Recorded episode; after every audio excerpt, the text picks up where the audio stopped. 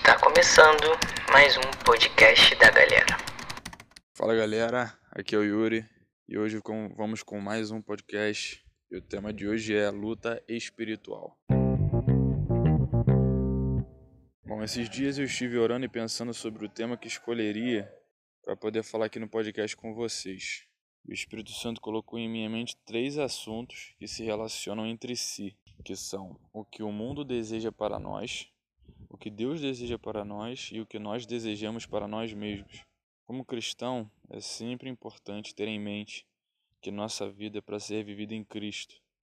Eu faço esse paralelo com o que está escrito em 1 João 2, do 16 ao 17. Diz assim: Porque o mundo oferece apenas o desejo intenso por prazer físico, o desejo intenso por tudo que vemos e o orgulho de nossas realizações e bens. Isso não provém do Pai, mas do mundo. Este mundo passa e com ele tudo que as pessoas tanto desejam, mas quem faz o que agrada a Deus vive para sempre. Neste versículo a gente consegue observar que temos os três tópicos que falarei hoje. Para entender um pouco melhor esses assuntos, tem uma coisa que é importante a gente falar primeiro. Temos dentro de nós a natureza humana contra a vontade do Espírito. Em Gálatas 5, do 16 ao 26, Paulo esclarece que essas duas forças lutam entre si o tempo todo. Não que o Espírito Santo seja fraco, jamais ele não é. Ele também é Deus. Mas porque nós damos ouvido constantemente à vontade da nossa carne. No meio desse mundo existe muito engano, isso porque acabamos confundindo a lei dos homens com a lei de Deus. Acredito que esse seja um dos problemas. Um exemplo prático sobre isso. Outro dia estava em viagem pelo trabalho, conversando com um colega, ele me disse uma coisa que me deixou pensativo. Que mal há se os rapazes se arrumam para sair e ficam com as meninas que também se arrumam para sair. Se há uma vontade dos dois em fazer isso, não tem problema nenhum. Aqui ele está falando de se relacionar sem compromisso, azaração, ficar com várias ou algumas. Dentro da lei humana não há problema. Você não vai encontrar nada que te condene. Mas na lei de Deus, não foi para isso que o relacionamento foi criado. Para Deus, a relação, a relação de homem e mulher transcende, ou seja, vai além da carne e chega no espiritual, quando a Bíblia diz em Efésios 5, 31 e 32, diz o seguinte: Por isso o homem deixa pai e mãe e se une à sua mulher, e os dois se tornam um só. Esse é um grande mistério, mas ilustra a união entre Cristo e a Igreja. Então, por um momento, não há nada demais. Por outro lado, existe um grande engano, e o mundo, e o mundo tem muito disso. Coisas que em certo momento fazem sentido, mas essas coisas confrontam o que a Bíblia diz ser o, errado ou o certo. E você se pergunta, por que, que é errado? Tomem cuidado com o engano. Dentro de toda essa realidade que a gente vive, se existe o engano, existe uma verdade. Para nós que somos cristãos e até mesmo para aqueles que não são, existe apenas a verdade. A diferença é que o mundo não aceita essa verdade. Vamos lá. Em Jeremias 29, do 1 ao 14, temos em mente a realidade do povo de Jerusalém. A Babilônia tinha acabado de levar líderes, profetas, sacerdotes e alguns do povo. A palavra de Deus para eles foi: vivam suas vidas de forma normal, Casem-se, construam casas, tenham filhos, trabalhem pela prosperidade da terra que estão. Tenham cuidado com o engano dos falsos profetas e adivinhos, mas não esqueçam que eu, Deus, tenho um plano para vocês, um plano bom e não mau, para dar a vocês o futuro que anseiam. Aqui podemos falar sobre o nosso desejo, tanto aqui na terra, né, esse futuro que anseio, bem como o desejo da salvação da nossa alma. Livre de dor, de choro, em Eclesiastes 3,14, a Bíblia diz o seguinte: O propósito de Deus é que as pessoas o temam. Em Provérbios 8,13, quem teme ao Senhor odeia o mal.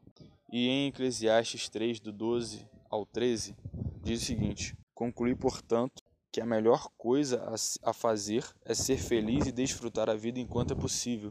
Cada um deve comer e beber e desfrutar os frutos de seu trabalho, pois são presentes de Deus. O que tudo isso significa? Significa que assim como o povo foi para a Babilônia, terra que não era deles, da mesma forma nós vivemos no mundo que não é nossa terra. Mesmo assim, Deus manda que a gente viva, tenhamos nossa família, corramos atrás de nossos sonhos, temamos a Deus, que nos afastemos do mal, porque Ele tem planos maravilhosos, coisas que ainda não vimos e que vão nos surpreender. Ele já faz isso conosco hoje. quando por graça escuta nossas orações, nos guarda realizações e desejos, nos conforta quando perdemos alguém, enfim, muitas outras coisas. Imagina o que não tem a mais quando realmente formos para os céus. Em 1 Coríntios 2,9 diz: É isso que as, que as Escrituras se referem quando dizem: Olho nenhum viu, ouvido nenhum ouviu, e mente nenhuma imaginou o que Deus preparou para aqueles que o amam. Em João 1, do 10 ao 14, diz: Jesus veio ao mundo que ele criou, mas o mundo não o reconheceu. Veio a seu próprio povo e eles o rejeitaram. Mas a todos que creram nele e o aceitaram, ele deu o dinheiro, o direito de se tornarem filhos de Deus. Estes não nasceram segundo a ordem natural, nem como resultado da paixão ou da vontade humana, mas nasceram de Deus. Assim, a palavra, Jesus, o Verbo, se tornou ser humano, carne e osso, e habitou entre nós. Ele era cheio de graça e verdade, vimos a sua glória, a glória do Filho único do Pai. Apocalipse 21 e 22, capítulos né, 21 e 22, dão uma direção do que há reservado para nós após o retorno de Cristo. Mas e agora? O que desejamos para nós mesmos? Vemos aqui o que o mundo deseja, e com isso toda a consequência do engano e aquilo que Deus deseja, que é a verdade tudo aquilo e todo o plano que Ele tem preparado de bom para a gente. O que, que a gente deseja para nós mesmos agora? A gente não pode esquecer que o que o mundo deseja para nós e que o que Deus deseja são totalmente opostos. É igual quando a gente vai fazer um macarrão e derrama um pouco de óleo na água. Eles não se misturam nunca. A luta espiritual é difícil de combatermos e impossível quando lutamos com as nossas forças. Mas a Bíblia nos indica que ao olharmos para o sacrifício de Cristo na cruz e sua ressurreição, e tudo que nós éramos antes e que somos hoje por causa do sacrifício, nós temos esperança. O Espírito Santo nos ajuda em nossas fraquezas. Não somos tentados além de nossas forças, e Cristo atua como nosso advogado diante do trono lá dos céus.